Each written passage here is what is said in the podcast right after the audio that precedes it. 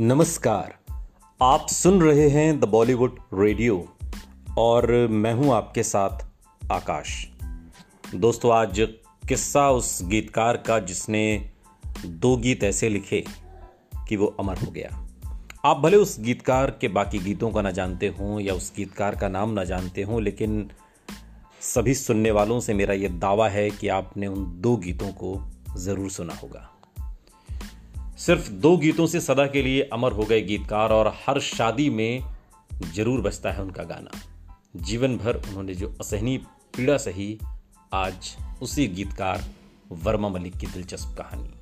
1960 के दशक में शैलेंद्र, शकील बदायूनी, हज़रत जयपुरी और साहिर लुधियानवी जैसे दिग्गज बॉलीवुड गीतकारों के बीच वर्मा मलिक का नाम भी अमर है।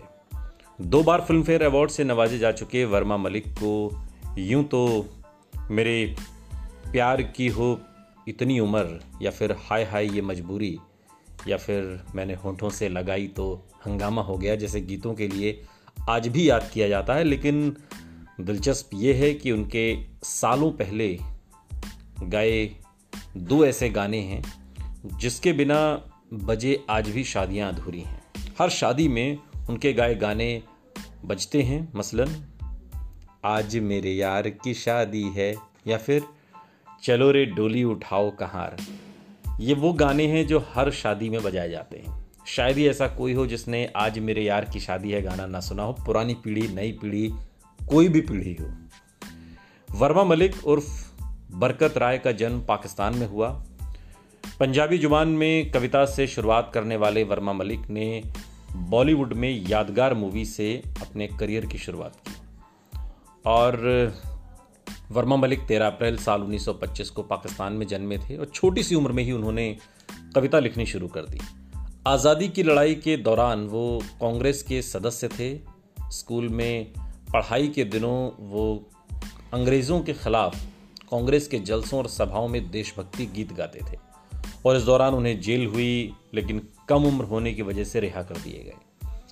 1947 में जब भारत पाकिस्तान का बंटवारा हुआ तो मलिक को असहनी पीड़ा से गुजरना पड़ा। दंगों के दौरान वो जख्मी हुए, परिवार के साथ जान बचाकर किसी तरह दिल्ली पहुँचे।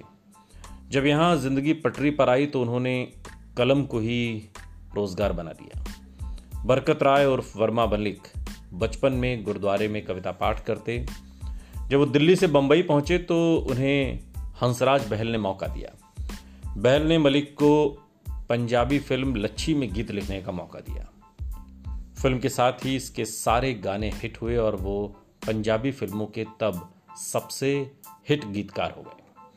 1950 से 1970 के बीच वर्मा मलिक को अपनी हुनर के मुताबिक काम नहीं मिला। इस दौरान उन्होंने चार पाँच हिंदी फ़िल्मों में ज़रूर कुछ गाने लिखे, लेकिन किस्मत उन पर मेहरबान नहीं थी। उन्नीस सौ सड़सठ में फ़िल्म दिल और मोहब्बत में उन्होंने आँखों की तलाशी दे दे मेरे दिल की हो गई चोरी गाना लिखा। संगीतकार ओपी नैयर की धुनों से सजा ये गीत काफ़ी हिट हुआ। उन्हें बॉलीवुड में बड़ा मौका मनोज कुमार ने दिया। मनोज कुमार ने फ़िल्म उपकार के लिए मलिक से गाना लिखवाया।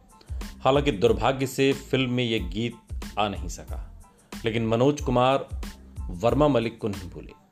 मनोज कुमार ने अपनी फ़िल्म यादगार में मलिक को मौका दिया और इस फ़िल्म में एक तारा बोले तुन तुन काफ़ी हिट साबित हुआ और इसके बाद वर्मा मलिक ने फिर कभी पीछे मुड़कर नहीं देखा। रेखा की फ़िल्म सावन भादो में, कान में झुमका, चाल में ठुमका, ये गाना आपने सुना होगा, ये सुपर हिट हुआ। ये गाना वर्मा मलिक ने लिखा। इसके बाद उन्होंने पहचान, बेईमान, अनहोनी, धर्मा पसौटी विक्टोरिया नंबर 203 नागिन, चोरी मेरा काम, रोटी, कपड़ा और मकान, संतान, एक से बढ़कर एक जैसी तमाम फ़िल्मों के दिलकश गीत लिखे। वर्मा मलिक को पहला फ़िल्म फेयर पहचान फ़िल्म के गीत सबसे बड़ा नादान वही है और दूसरी बार अवार्ड बेईमान के गीत जय बोलो बेईमान की के लिए मिला और उनकी गीतों में अक्सर समाज में चल रही उथल पुथल के बोल मिलते थे। वर्मा मलिक आम आदमी के प्यार और परेशानियों को उन्हीं की ज़ुबान में लिखते थे। साल 2009 में चौरासी साल की उम्र में वर्मा मलिक ने इस दुनिया को हमेशा हमेशा के लिए अलविदा कह दिया। लेकिन उनका लिखा गाना, आज मेरे यार की शादी है। ये तब तक बचता रहेगा जब तक ये दुनिया कायम रहेगी। सुनते रहिए द बॉलीवुड रेडियो, सुनता है सारा इंडिया।